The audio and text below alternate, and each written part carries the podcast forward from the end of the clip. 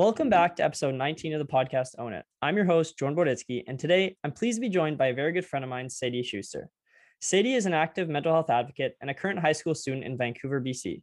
With hard work and dedication, she is working toward creating a universal website where Canadian teens struggling with mental health can easily navigate the various mental health resources that exist in Canada today. Thank you so much for joining me on the podcast today, Sadie. Thank you for having me. I'm very excited. So, I want to start off our conversation by having you explain what your ambitious goals are for your website and particularly what inspired you to start this project. Yeah, so I have a very complex history with my own mental health, and it's been like a very long and hard process um, for probably about the past two, three years. Um, so I'll share a little bit about um, my history because that's really what inspired me to start this website. Um, I probably about two years ago, um, really just I started really struggling with my anxiety. I have always had anxiety in my life, I'm sure, and I mean everybody does, but I think it's been quite a quite hard for me to manage. Um, but it I reached sort of like quote unquote like breaking point and I was everything made me really anxious. Leaving the house, going to school, doing everyday tasks, everything was just a lot harder for me to get done in my day. Um, and I ended up, I was really lucky that I found a therapist who was taking new clients and managed to get in like about a week later, which unfortunately is not the truth for a lot of people. Um, and I started seeing her and it was great. Um, but I was I was in a place where I was so low that therapy wasn't as useful as it could be because I couldn't even fathom the idea of moving forward. I couldn't understand that there was a way to like combat my anxiety and to use strategies to help me with that. So I started on medication, which isn't for everybody, but for me, I think really brought me out of that low point and brought me to a place where I could start the therapeutic process. Um, so that was really helpful. I worked with her for about a, for about a year. Um, I was still in school at the time, um, and that was it was it was challenging. I go to a very competitive school. Um, marks were really important to me, and I was only doing therapy once a week when I really needed extra support and I I couldn't just do with once a week for an hour help because I needed more than that. Um, and I ultimately sort of reached the end of my time with that therapist, which is totally normal. And it was nothing about her, it was nothing about me. It's just our work had sort of died down and we I needed sort of a fresh start. So I started with another woman who I'm still working with today. It's been a long time with her now. Um, and I think that's really when my therapeutic work really started working, but also where I think my mental health declined a little bit, and it was nothing to do with the work that we were doing. It just it happens naturally. There's no timeline for it. Recovery is not linear in any sense, and I started really struggling. Um, I like I said before, like the everyday tasks were really hard. I had really negative thoughts. Um, I had a lot of like cognitive distortions, like a lot of negative self-talk, and like, um, and it was really, it was really challenging. I started, you know, using some unhealthy coping strategies, um, and I needed more support. And I think that's really what inspired me to start this project where one week, one time a week, an hour a week of therapy was not enough for me. I couldn't schedule when I was going to have a hard day. I couldn't schedule when my mental breakdown was going to happen. I couldn't schedule, you can't schedule what you're going to feel like on a given day. And having scheduled therapy sessions, which is great because I like the consistency, was just not enough because I needed more support than that. And I think, like, I spent hours online trying to find resources that would help me because I needed more help and I knew it. And I was in crisis. And my first one that I really used was the kids help phone, um, which is was really great for me. I I needed that support in my times of crisis, and it was available 24 7 to me. Um, and from there, I did a lot more research on other things that might be of help to me. And it was, I mean, it was really shocking that there there are many in Canada, but they're very hard to find. They're on like all different corners of the internet, and to find ones that work for you is really, really challenging. And so, luckily for me, I had, you know, my support network of my friends, my family, my therapist, my psychiatrist, and all these people that, you know, were able to help me with that, but not everybody has that. And so I think that's really what inspired me to start this project of just people need support. Maybe they're navigating living their life with mental illness. Maybe they're experiencing some struggles with their mental health.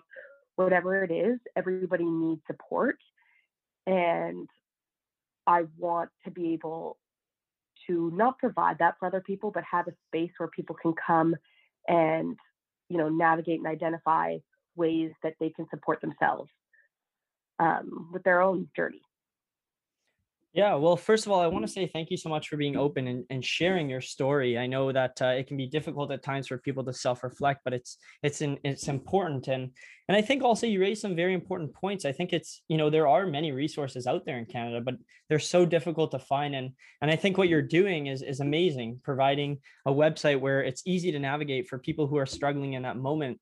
And I like how you said that point that you know you don't choose when you're having a bad day and and that you know those uh, once a week um, visits with the psychologist wasn't enough and i think that's another important issue that you know we're trying to address it here in canada is how can we um, have people seeing their psychologist more frequently and second of all how can we get people to see more psychologists? Because a conversation i had earlier was you know we all struggle with something in our own way. We we all have our own personal struggles with mental health of course to different degrees but um, the importance of seeing a psychologist goes is is huge and and they make a big difference in your life and and uh, yeah just going back to that i think that what you're doing is is fantastic. And i wanted to ask you when you were navigating on your own was there one mental health resource in canada that particularly stood out to you that you would want to share maybe with others listening? Yeah i think i would probably say and like i'm sort of touched on before the kids help phone. I think it's probably one of the better known ones in canada but i i do have to say it has a special place in my heart.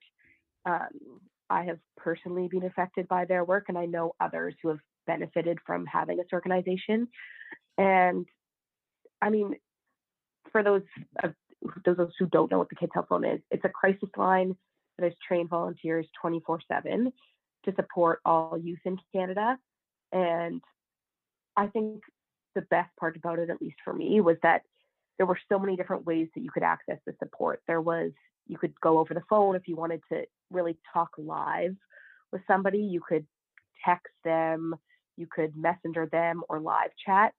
And it was so great because it's so, and not that there's any shame in reaching out for help and using a crisis line, but it's so discreet that I could be sitting at a coffee shop, I could be in my house, I could be at school, and I could be in crisis and be texting on my phone with a trained professional who could help me through what I was dealing with, and nobody else had to know if I didn't want them to know.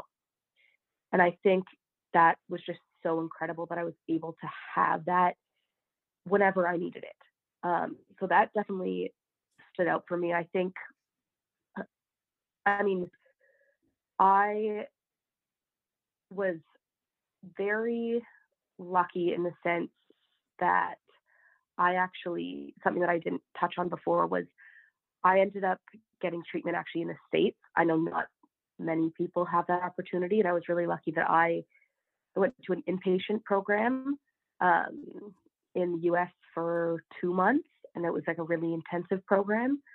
Um, and when I came back, I had this, well, I had a very different view on what treatment looks like because I experienced a bunch of different modalities and I got to use all these different resources for me. And I came back and I I knew what I was looking for. So when I when I started, you know, researching for this website or even just researching personally because I needed extra support in some areas, I knew I knew what to look up because I had experienced all these different things. So I knew what there was out there. But when I got back, I was able to do a lot of research um, and find the things that work that works for me. And like I said, like my goal is to share that with everyone everyone else. So there's so many great ones in Canada that now I'm aware of. Um, and I'm just so grateful that I get to share that with other people because I think that's incredible and nobody should go through anything alone. Nobody has to. Um, and I think I think Kids Help Phone, along with many other resources in Canada, are doing a great job um, in doing that. Yeah, I'm glad you were able to find um, the Kids Help Phone and, and or sorry, the crisis line and and use that. And I I think it's important to mention that as well. That you know if people are looking for resources and they can't find one right away, it's important not to give up. Keep looking because there are things that exist, and eventually you will find one and one that will help. You may find one that won't help, but keep looking. Don't give up. And I think that's the take-home message, and and that's really important. Um, I want to bring up your experiences past year as a student in high school during the pandemic. I'm sure many people listening may be able to relate with similar experiences to yours. Can you speak about some of the mental health challenges you or others you know face as a student in high school during the pandemic? Yeah, I think, I mean, the pandemic has thrown everyone for a loop. Um, I think that was challenging for every person here. Um, and I can't, I can't speak for anyone else um, and their experiences but I know for me, it was really challenging and it really impacted my mental health in so many different aspects. I I was actually reflecting on this recently. I think everybody lost something in the pandemic, whether it was a favorite after school activity, a proper graduation, a job opportunity, a loved one, or even, you know, the fa- the feeling of safety and security. And just with that in mind, I, I, the pandemic, I think, mm, really negatively affected my quality of life. I was scared in a lot of senses. The things that, you know, used to bring me a lot of joy, I wasn't able to do anymore. I'm big on weightlifting and exercise, and I love art classes and all these things but I wasn't able to do any of them.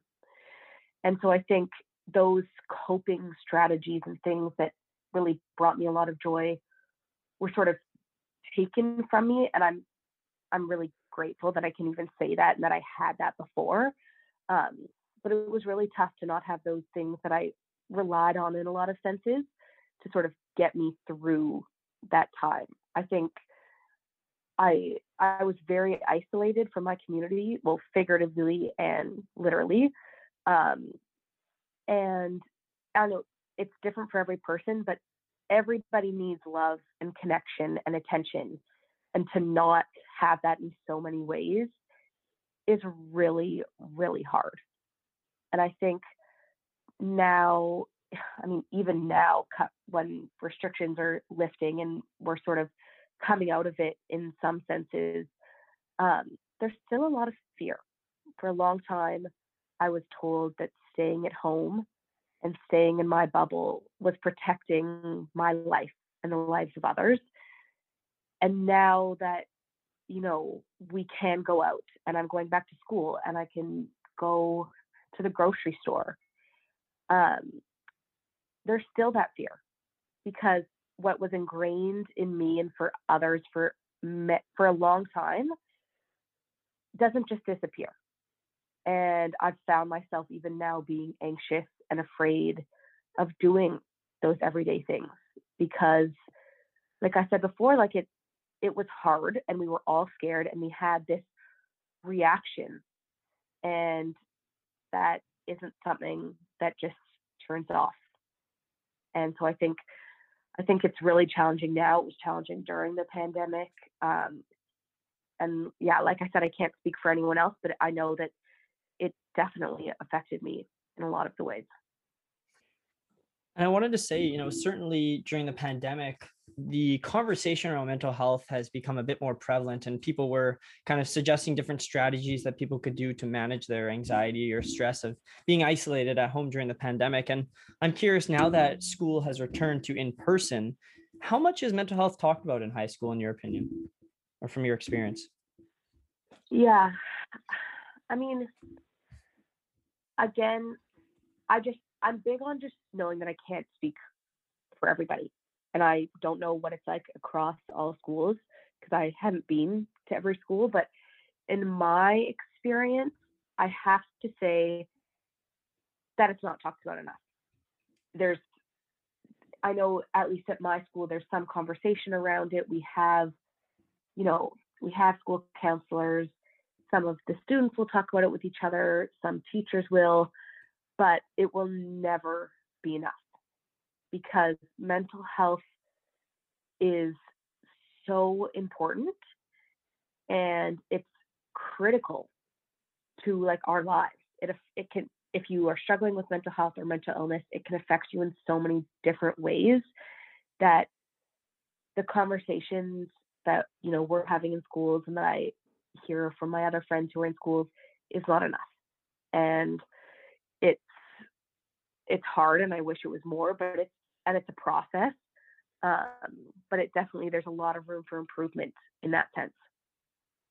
And I want to follow up with the next question. What can be done, in your opinion, to educate and encourage more conversation within schools about mental health?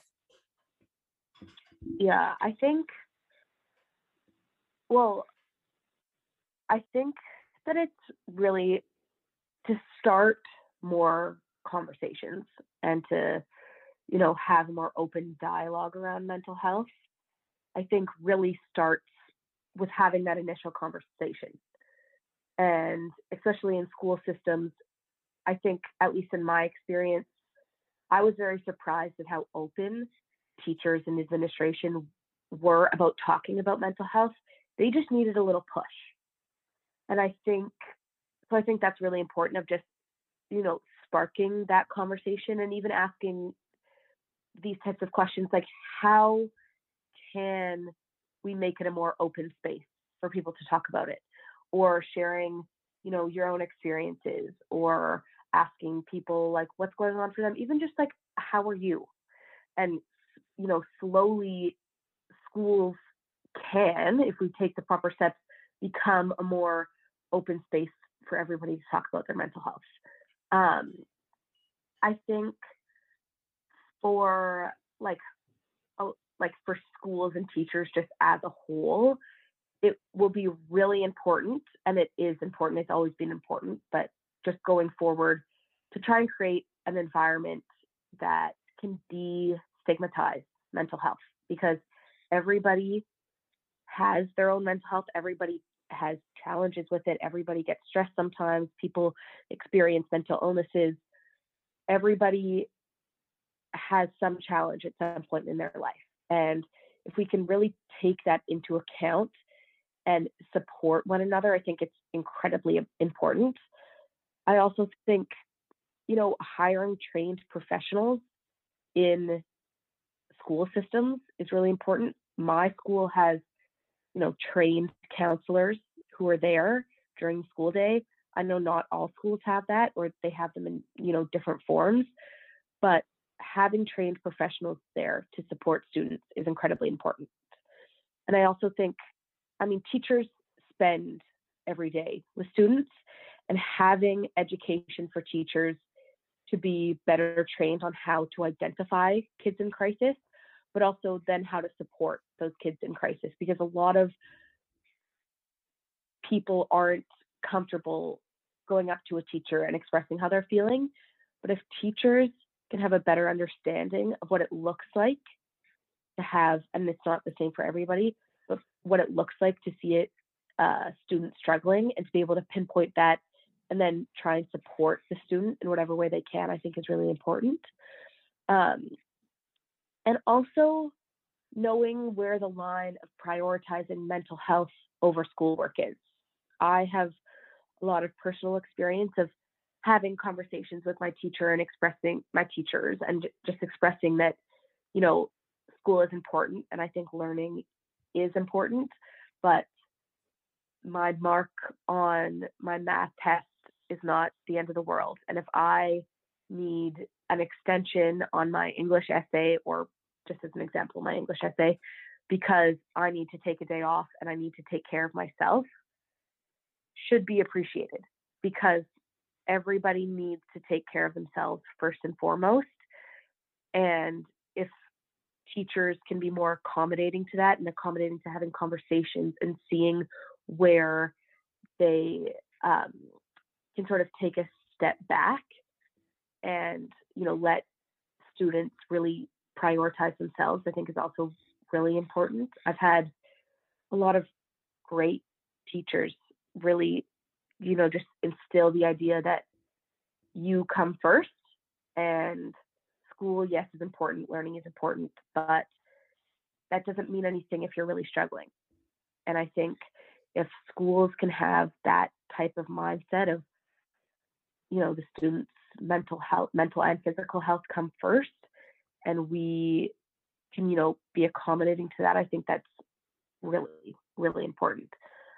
Um and i think even just like within like the student body just if we have more conversations about our own mental health and ask others about theirs their the school system will be you know, a much more open and welcoming place for students to talk about their issues and what they're struggling with. And I think just having more conversations and opening up more is like will do no harm and it could only it could only do good. Yeah, no, Sadie, you raised several very important points, and and I want to just kind of add to a lot of your your points. I think that First of all, um, you talk about teachers identifying mental health, and I think that's really important, especially in high schools, because we see these younger students who may be showing signs of their struggles. For example, social anxiety or getting really bad um, anxiety or depression while they're at school, but sometimes they they they can bring it home and hide it, or they choose not to bring it home to the house. And so, really, where we see a lot of that mental health is at school, where they spend the majority of their day. So, having the teachers who are with them is very important to A, recognize it, like you said, and B, how can we um, not only recognize but what can we do to help and support that student and and so that's a really important thing the second point i want to say is that you know i, I feel very optimistic with um, I, I can't speak so much to high school because my last, you know, I just finished university, but at least at the university level at Western, um, you know, they're implementing now self-reporting systems. So for the past three or four years now, a student who is at school who is experiencing some sort of doesn't even have to be a crisis, just some sort of mental health struggle that they uh, feel that they can't write an exam or they can't do a um, an assignment. And of course, there's regulations to it. I think it can't be uh, something over 30%, but nonetheless, it's the idea, the principle that matters. They can self-report self-report an assignment on our exam, and they don't have to provide the teacher or professor with an explanation. So I think, and you know, that was implemented to start the conversation on mental health, so that people don't need to feel that they can they need to hide it, and they can just um, be open with a teacher and say i'm putting a self-report down because i'm not in the mental state to to do this assignment do that which is due tomorrow or you know what i mean? So i yeah. think i think that's very yeah sorry go ahead. So i was just going to say i think that's incredible. I think you know taking a student's lead on that and really allowing people to be open about that and just respecting what students need is so important. So i love that western's doing that and i think that's amazing yeah, and no, it's it's it is amazing. It really and I feel like, you know, back 20, 30 years ago, maybe when our parents were going to school, that there was no conversation around mental health, or at least it wasn't nearly as prevalent as it is today. And I think that, you know, when you have a school or an institution like Western um, implementing such rules, you're really um, I guess how should I put it? You're really allowing the students to feel supported or allowing the students to feel that they can share their struggles and be supported by their school. You know what I mean? If if there were no such rules that existed or no such self-reports, a student would feel ashamed of or embarrassed to do a self-report or not do their exam. So I think if we can have these schools, high schools, universities support their students, then we'll start to see a change and more people coming up and discussing about their mental health struggles. Yeah. So that, that was a lot of information, but I think you raised several important points, and I wanted just um, to add that. But where I wanted to go next with our conversation is I wanted to ask you about some of the strategies you have used to help with your own mental health. And can you share some of the strategies that have worked for you? And particularly, what about those strategies do you find helpful?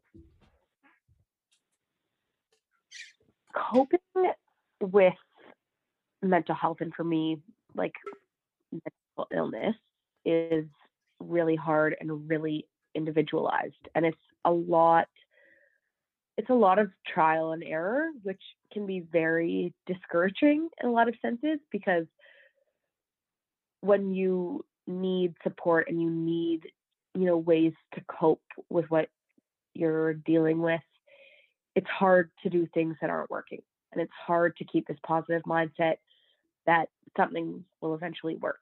Luckily, I I have been able to find some things that really work for me when I get really anxious, I like to practice a DBT skill called TIP. It's like it's a distress tolerance skill that stands for temperature change, intense exercise, paced breathing, and progressive muscle relaxation, which I love doing all of those. But my favorite would be temperature change. Like even if I'm just holding like an ice cube, or maybe I'll take a cold shower, or sometimes I'll even just drink a glass of cold water. That physical sort of like shock to the system really just calms my mind and my anxiety down. And it, I feel like it's this like fresh start, like almost I'm starting new again, which is really helpful to me. Um, I also really love doing art and I mean, that's again, that's not for everybody, and nothing will be for everybody. But doing art, I got into knitting. I like painting and drawing and doodling, and sort of just practicing that mindfully, and not, you know, being focused on the final product or things needing to be perfect, but just allowing myself to sit down without my phone, without social media, without background noise, without other people there, sitting down by myself and doing something that I enjoy, which is art for me a lot of the time, is really, really helpful. And it just, my whole, I can feel like my whole body language change. I can feel everything. And I end up, you know, just taking like a big deep breath. Then I can go back to what I was doing before. I can go back to whatever I need to do the rest of the day with this different outlook on my life. No, that's awesome. And I, I wanted to ask you, did any strategies, I guess, change during the pandemic? Things maybe that worked, for example, before the pandemic didn't work during the pandemic, or you picked up on a new strategy that worked for you? Anything like that? Yeah, I think, I mean, I sort of touched on this before, but I think like I was taking art classes before the pandemic and I, you know, was training a lot in weightlifting almost every day in hopes of competing for weightlifting. And all of these you know different avenues for me were sort of cut off which was really challenging but it was also an opportunity because i can't always assume that i can just leave my house and go take an art class or that at all points in my life there will be those ways you know to cope. So i think it was really an opportunity for me to learn what I could use in my own home. Um, and so I, I do think it changed in a lot of ways. I started doing a lot of yoga um, so I could move my body, but also practice mindfulness and like breathing. Um, I'm now doing my YTT, my yoga teacher training, um, in hopes of being a yoga instructor. So that was a big part for me during the pandemic. A lot of mindfulness um, and like meditation and like it's it was incredible how many you just look up like on YouTube or whatever platform of like meditations and there's hundreds of thousands of them that you can access for free that are really really great. You can pick which ones work for you. Um, so a lot of yoga a lot of meditation a lot of art um, and just like a lot of sitting outside and something that honestly I have taken for granted a lot before of just like sitting on my front stairs and just like closing my eyes and feeling the sun touch my skin was like huge during the pandemic of a time that I felt I was like in my house a lot or going for a walk around the block all these little things that I think I grew a lot of appreciation for are now actually part of my you know box of coping strategies no, that's that's great, and I think you talked about uh, um, going outside and how that helped you. That's a conversation I actually had a few days ago with a friend, and we were talking about online courses last year, and we were saying how you know much of these strategies that they used um, to help manage their anxiety or depression or whatever their mental health state was, they would like use like um, like or they would go on their screen for example or maybe they'd watch netflix right? And so that's hard because you spent the whole day online with your classes and now you're sitting inside again watching um, netflix for example. So you know what we were saying that we a lot of the strategies about just going outside are really helpful and, and getting exercise or even just going for a walk like you mentioned are big. And um, i think it's you know a lot of people have said that that it's helped them during the pandemic just getting outside. So um, that's great and, and something i encourage lots of people to do as well yeah i think sorry i just i was gonna say i think another like really big thing during the pandemic was i think it really gave at least me and i'm assuming a lot of other people the opportunity to really listen to your body. And i think i think that it oh, well we were sort of forced to pause in a sense and to be able to listen to what our body was asking of us. And I think sort of my former mindset, a lot of like, like I would be very negative in the sense of be like, why are you being so lazy? Or like, I didn't want to do something. And I'm like, well, why, why, why won't you do that? But I think now after the pandemic, I can be like, why is my body asking for so much rest? And really, you know, ask myself what my body needs rather than looking at it as, at like a bad thing in like a judgmental place. And I think the pandemic really helped with that of slowing down and listening to what your body was asking for. No, and and now that you mention that, I mean, you know, if you think about it, there are several silver linings to the pandemic. It doesn't all have to be negative. There's certainly things that that we've learned and that have helped us. So, um, I guess on the topic of thinking positively, that's that's definitely um, something we can take away. I did want to ask you um, your advice toward family members or friends who are trying to support a loved one who struggles with the mental health or a mental illness. I guess what advice do you have to those people who are unsure how to really support a friend or a family member going through uh, or struggling with an with an illness? Yeah, I think I think what was looking back on you know my struggles, and not to say that like I don't struggle with my mental health today because that would not be true. Um, being there to listen but not to solve is really important. I had a lot of experiences with people who I felt like were trying to change things for me. And that ultimately is not helpful um, because when we reach out for support, and at least for me, when I reached out for support and you know shared what I was experiencing, I really just wanted somebody to listen. I didn't need somebody to be like, oh my God, well, we can just take you out of that, or why don't we just get you this and it'll help with that, or whatever it was. I needed, I needed a shoulder to lean on. I needed somebody to sit down with me and listen, and and really actually listen to what I had to say, not just you know pretend that they were there. Um, and I needed someone to validate what I was experiencing, not to, not saying, "Oh, you know, everything will be all right." Um, I needed people to be like, "Yeah, that sucks.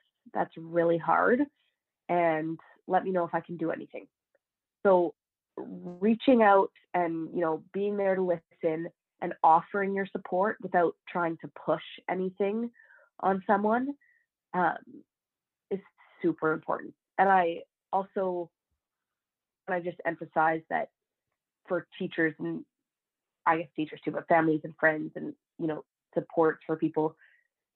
You need to take care of yourself as well because you can't support someone if you are struggling, um, and you have to love yourself and be you know be content with what you're experiencing to really help others in a positive way.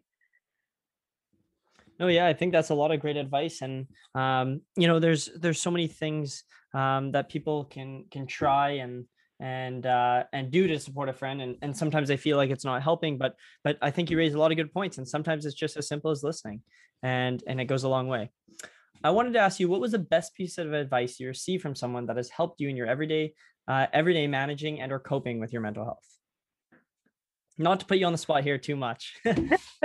yeah, I think that's a great question. I think, I mean, I actually can't remember who told me this, but somebody said, or maybe I read it somewhere, that you can't control what will happen. You can only control how you will react to that. And I think I think there's so much beauty in that statement. Actually, I really think it's beautiful. Um, but it's also so true. I definitely have some control issues. Like I really like to know what's going on and I like to plan things and I like to know exactly when this is going to happen and what this is going to happen and sort of have control over my life. But ultimately that it that doesn't happen.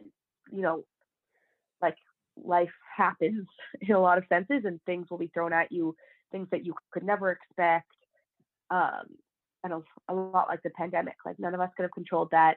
It was really hard, but you have the opportunity to control how you can move forward from that. And I, you know, when I was really struggling, I, you know, would go up to my parents and be like, I just need you to help me. Like, just help me. And, you know, I would I looked for support from other people and other things when things when times got tough. Um, but I never really looked within. And I think it was super important in that moment that I realized that I get to control. I don't want to see you can control your emotions because things happen. I couldn't control what I was anxious about, but I got to control what I did next. So I could take my anxiety about, you know, going to the grocery store and say, okay, well, then I guess I will never go to the grocery store. I'll just order it. Or I could decide that I'm going to take small steps and I'm going to go to the grocery store. And today I'm going to sit outside the grocery store for 10 minutes and then I'll go back home. The next day I'm going to try again. Or I'm going to go inside and I'm just going to buy a bunch of bananas and then go home. So you really get to control what you do in your life and how challenges that you are faced with, if those are going to define you or if you're going to experience them, take them in, not to invalidate that or try and push them down, but take them in and then move forward. I really like that. And I think that's really important because I feel like a lot of people become anxious, um, at least the people I know, will become anxious because they lose control. So um, providing them with that statement shows them that you know the control is not gone. You still have the control next. So um, you know I think that's that's really important, and and I think that uh, you know the control, like I said, isn't all gone, and and you have a choice, like you said, to make or decide what your next steps are and how you're going to move forward. I really like that. So I want to change the topic now to discussing about mental health in the near future. Certainly, as I said, a lot of conversation surrounding mental health and different strategies for managing stress or anxiety has been brought up during the COVID pandemic. Where do you see the conversation surrounding mental health in society going from here? I think, I mean, honestly, I don't know. I have a lot of hopes. Um, and I think, like sort of you touched on before, like there has been progress. Like I'll talk to my parents of what you know things were like and what the conversation was like before, and there there has been a lot of change. So I'm hopeful that you know we will continue to progress. Not that it's linear in any way, um, but I really hope that people will become more open with their own stories um, because it's really important. And I, you know, I hear other people's stories and I get inspired and it makes me feel less alone in my own. And I am excited today that I get to share my story with other people. Um, and by doing so, you know, we break, we don't break the stigma because I think that's that's a long process, but we are making steps. We're taking steps towards getting to a more open world about that. Um, I also hope that mental health will be treated the same as physical health one day because it is. And I, I'm a big believer that mental health is as important, if not more, than one's physical health. Um, and I, I, I hope that people talk more about what has helped them and what resources they've used and how other people can use the same because nobody should be alone in this. And so many people experience you know struggles with their mental health or mental illness at some point in their life that there's no point of not sharing with each other what we've learned. I also think it you know, as mental health becomes a more mainstream conversation, I hope that policymakers will realize that we need more psychologists, psychiatrists, and trained professionals that are accessible to all people.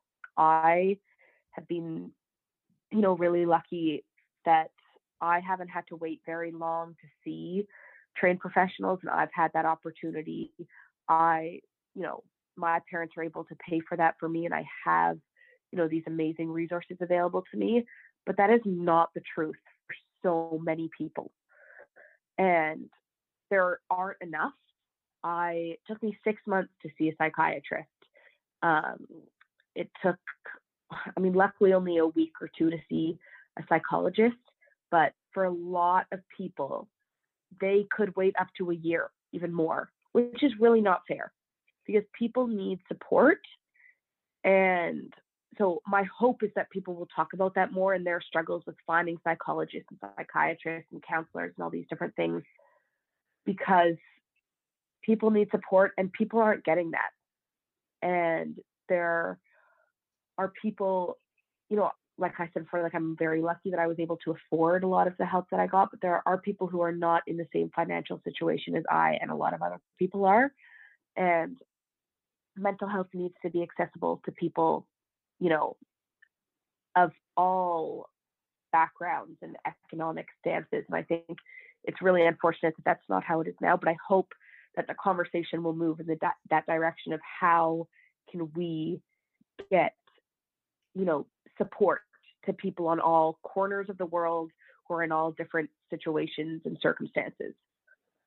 I couldn't agree with you more, Sadie, on, on all those points. And I think that you know you're contributing toward your hope. And you know by you just coming here and sharing your story you're going to inspire so many other people that are listening to this and and again that goes back to why i started this and you know i hope that just inviting guests on to share their stories can help inspire others and and together we can all make a difference and um, I, I'm I'm on your boat. I think that you know I hope for a future where uh, the the mental illness is is talked and just as important as physical illness. And I think uh, we we still have a long way to go. Um, there's certainly been progress over the year, and it's not going to um, change on a dime or or whatnot. But I think that uh, you know we're we're making progress, and it makes me optimistic to see that. But we certainly have have a long way to go still. And I want to ask what barriers do you think cause people to still be hesitant to speak out about their mental health struggles and in what ways can we help eliminate these barriers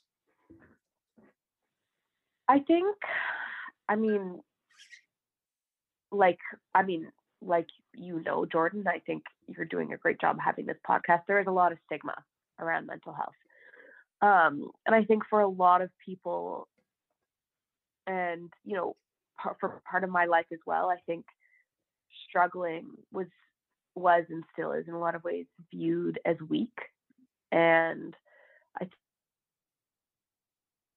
sort of this dialogue that like you get to control how you feel which is really unfair because i don't get to choose that I have anxiety or depression. Nobody gets to choose that they, you know, have trauma. Nobody gets to choose that they have bipolar disorder or, you know, whatever they're struggling with. And I think, I think that idea is what keeps a lot of people, you know, sort of like scared of speaking up about it. Um, I think how to those barriers is really these types of conversations. So talking about it with your family, your friends, your teachers, your you know, educators, your all everybody that you have a connection to, talking about it. Because if we don't talk about it, we don't talk about the stigma, and we don't talk about our own experiences, we will not progress. And having conversations and asking others, you know, about their opinions and their experiences, I think is going to be really important to breaking down those barriers.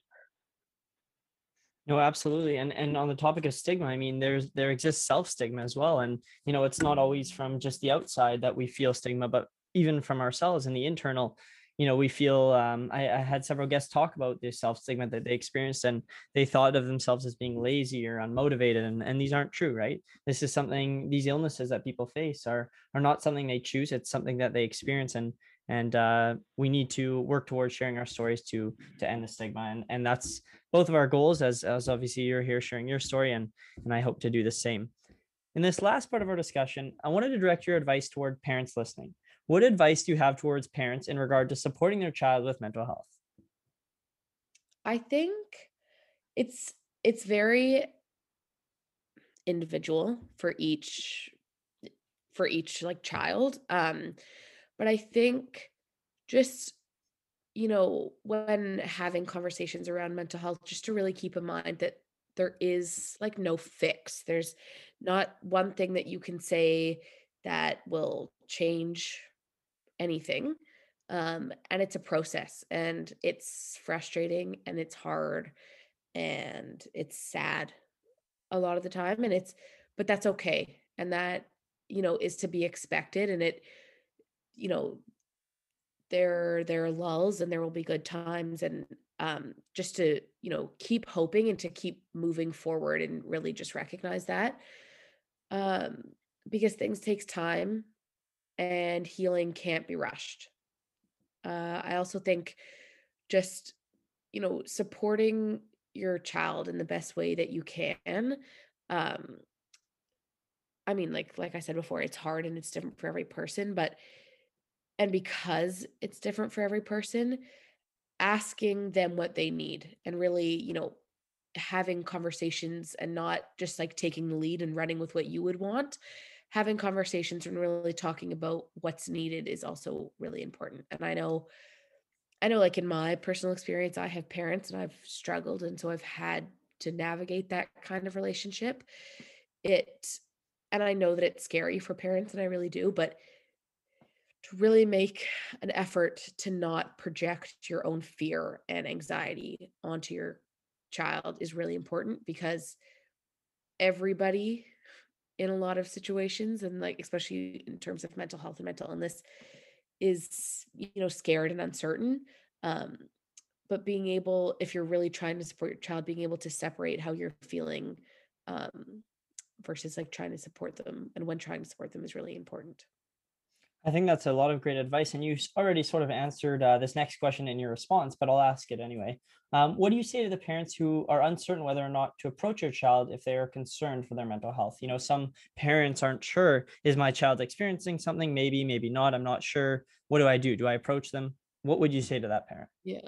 Well, I think, I think, I think first and foremost, mental health conversations in families shouldn't just be something that happens when there is a concern um, I think it should be an ongoing conversation around like wellness and support and the support system within the family. Um, but for parents who are unsure of whether or not, you know, to bring it up and if they're concerned about that, um, always err on the side of asking because you can never go wrong.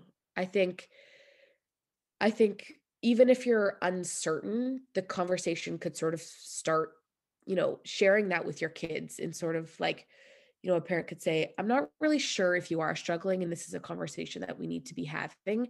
But if you need extra support, know that I'm here for you and let us know. And I think that's that's really important that you don't need to know the answers. You can't mind read, you can't know what your child is experiencing, but you know, conveying that message of like I'm here for you and if you need support, let me know. I think is really important. Um and asking your kids what they need. If they need anything, how you can be a part of that. Maybe some kids just need space. Some kids are struggling and need to figure it out on their own and respecting what they need is, you know, crucial in that process.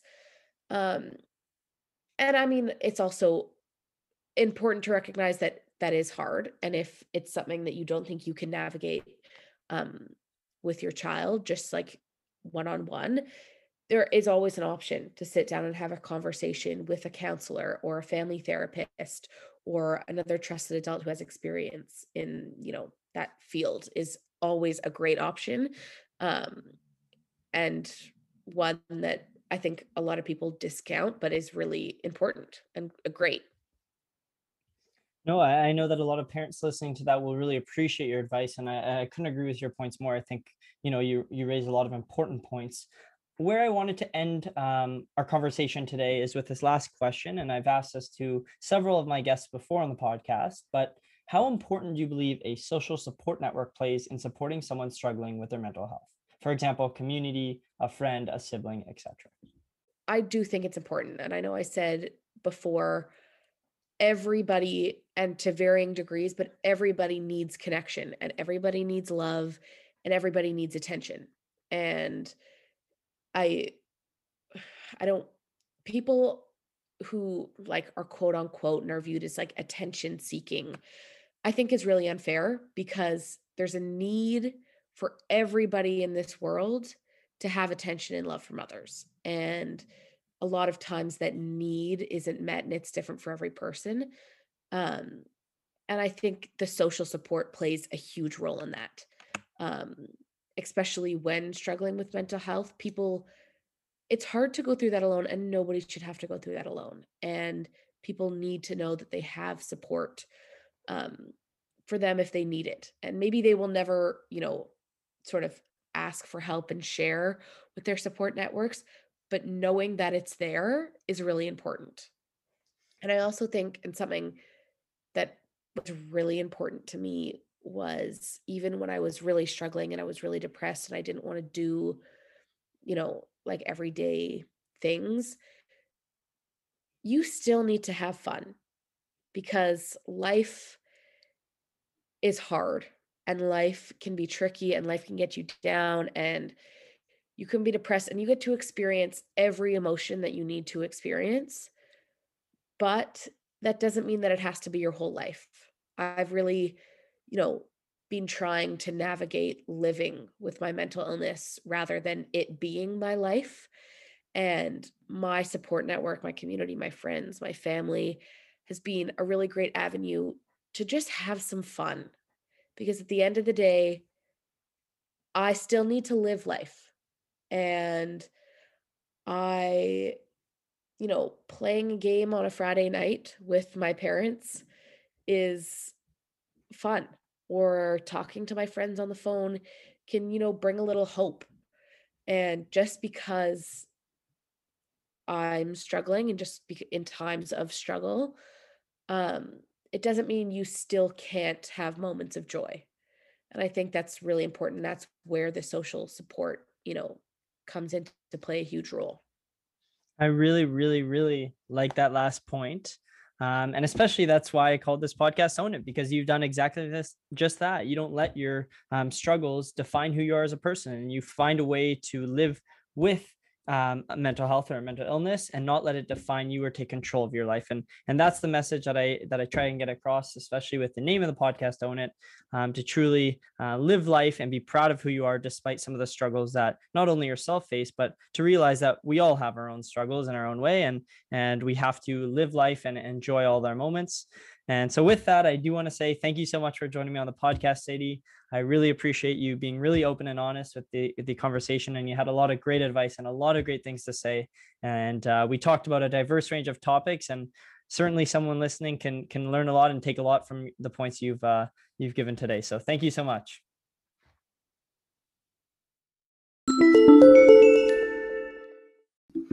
If you or someone you know is thinking about suicide, call the Canada Suicide Prevention Service at 1 833 456 4566 or text 45645.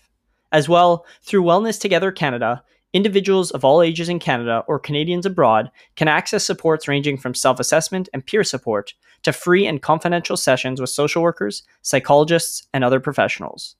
Call 1 866 585 0445 if you are an adult, or 1 888 668 6810 if you are a youth. Thank you for tuning in and listening to episode 19 of the podcast featuring Sadie Schuster. For more episodes, follow own it underscore podcast on Instagram and stay tuned.